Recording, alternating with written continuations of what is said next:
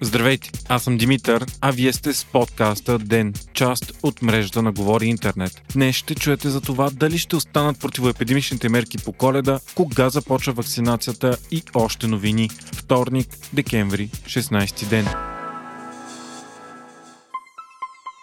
През 2020 киберсигурността е по-важна от всякога. С новата услуга на Теленор за онлайн защита вече можеш да сърфираш спокойно, защитен от вируси, фишинг, спам и зловреден софтуер. Ако си абонат на Теленор, можеш да активираш услугата от MyTelenor за 3 месеца тестов период без допълнително заплащане, а след това само за лев и 20 на месец с ДДС. А ако се интересуваш от темата киберсигурност, не пропускай да чуеш най-новия епизод на Говори Интернет, създаден в партньорство с Теленор на тема онлайн защита. Линк към услугата и епизода ще намериш в бележките на подкаста.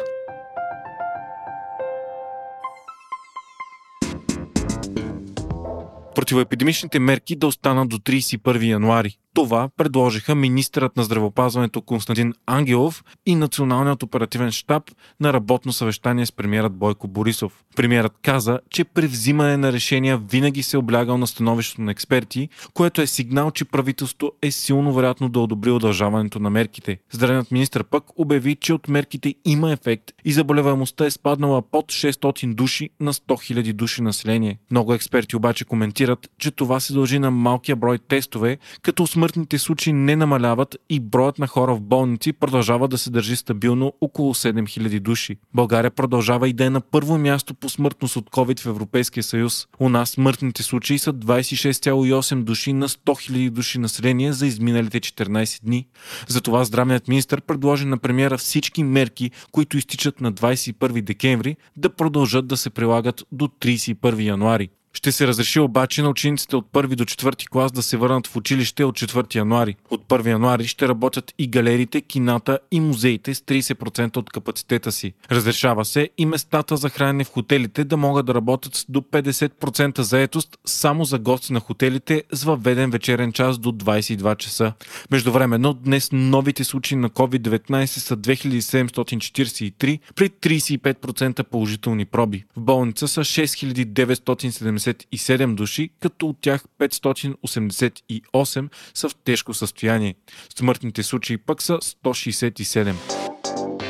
Всички страни членки на ЕС ще могат да започнат вакцинирането в един и същ ден, обяви днес председателя на Европейската комисия Урсула фон дер Лайен. Това ще стане след като европейски регулатор одобри ваксините на Pfizer и BioNTech. Очаква се това решение на Европейската агенция по лекарствата да дойде следващата седмица и по-точно на 21 декември. Вакцинациите ще могат да започнат във всички страни само два дена по-късно на 23 декември. Под натиск на Германия агенцията обяви, че ще има становище за ваксините две седмици по-рано от предвиденото, а причината е да се настигнат Великобритания и САЩ, където вакцинациите вече започнаха. Междувременно стана ясно, ясно, че вече реалният брой заразени хора в Испания е 4,4 милиона души. Статистиката сега обхваща едва 1,7 милиона от началото на пандемията. Ново мащабно проучване за антитела в страната обаче показва, че са се заразили почти 10% от цялото население от началото на COVID-19 пандемията. Във Франция пък затягат още повече мерките, като въведоха вечерен час между 20 часа вечерта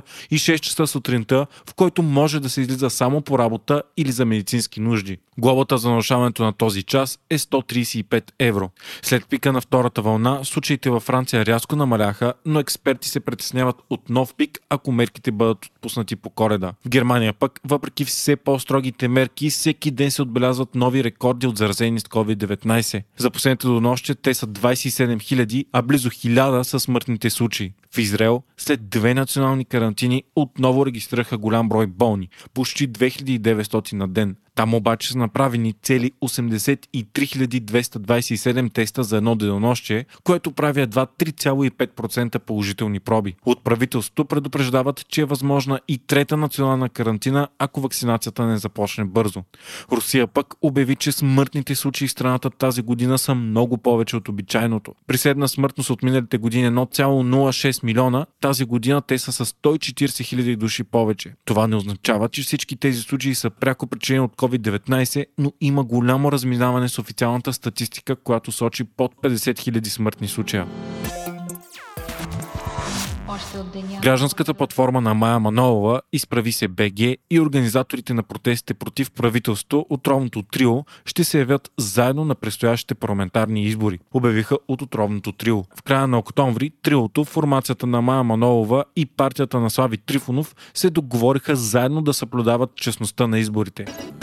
Японската мисия Хаябуса 2 успешно се върна на Земята с материали от небесно тяло, намиращо се на 300 милиона километра от Земята. Сред събраните проби за пръв път в историята има и газ от дълбокия космос. Пробата е повече от очакваните 100 мг. Роботът беше изпратен през 2014 година с цел да вземе проби от далечен астероид, на който успешно касна през 2018 и следва в продължение на година и половина и после се отправи обратно към Земята през 2019 парламентът окончателно гласува възможност за всеки гражданин на възраст между 18 и 40 години да служи в доброволния резерв на въоръжените сили на България. Целта е да се изпълнят свободните, но необходими места от над 5000 души в българската армия. Тази служба ще се осъществява два пъти в година, като по време на 6-месечната подготовка ще преминават по 300 души. Те ще получават възнаграждение, здравно и социално осигуряване, както и ще имат право на 8 дни платен отпуск депутатите окончателно преха изключително спорния закон, който предвижда от една до три години затвор и отнемане на моторното превозно средство за всеки, който извършва обществен превоз на пътници без регистрация, разрешение и лиценз, получава заплащане и има економическа изгода от това. Те обаче се съобразиха с ветото на президента Румен Радев, като този закон няма да обхваща така нареченото споделено пътуване. Вие слушахте подкаста Ден, част от мрежата на Говори Интернет. Водещ и главен редактор бях аз, Димитър Панелтов, а аудиомонтажът направи Антон Велев.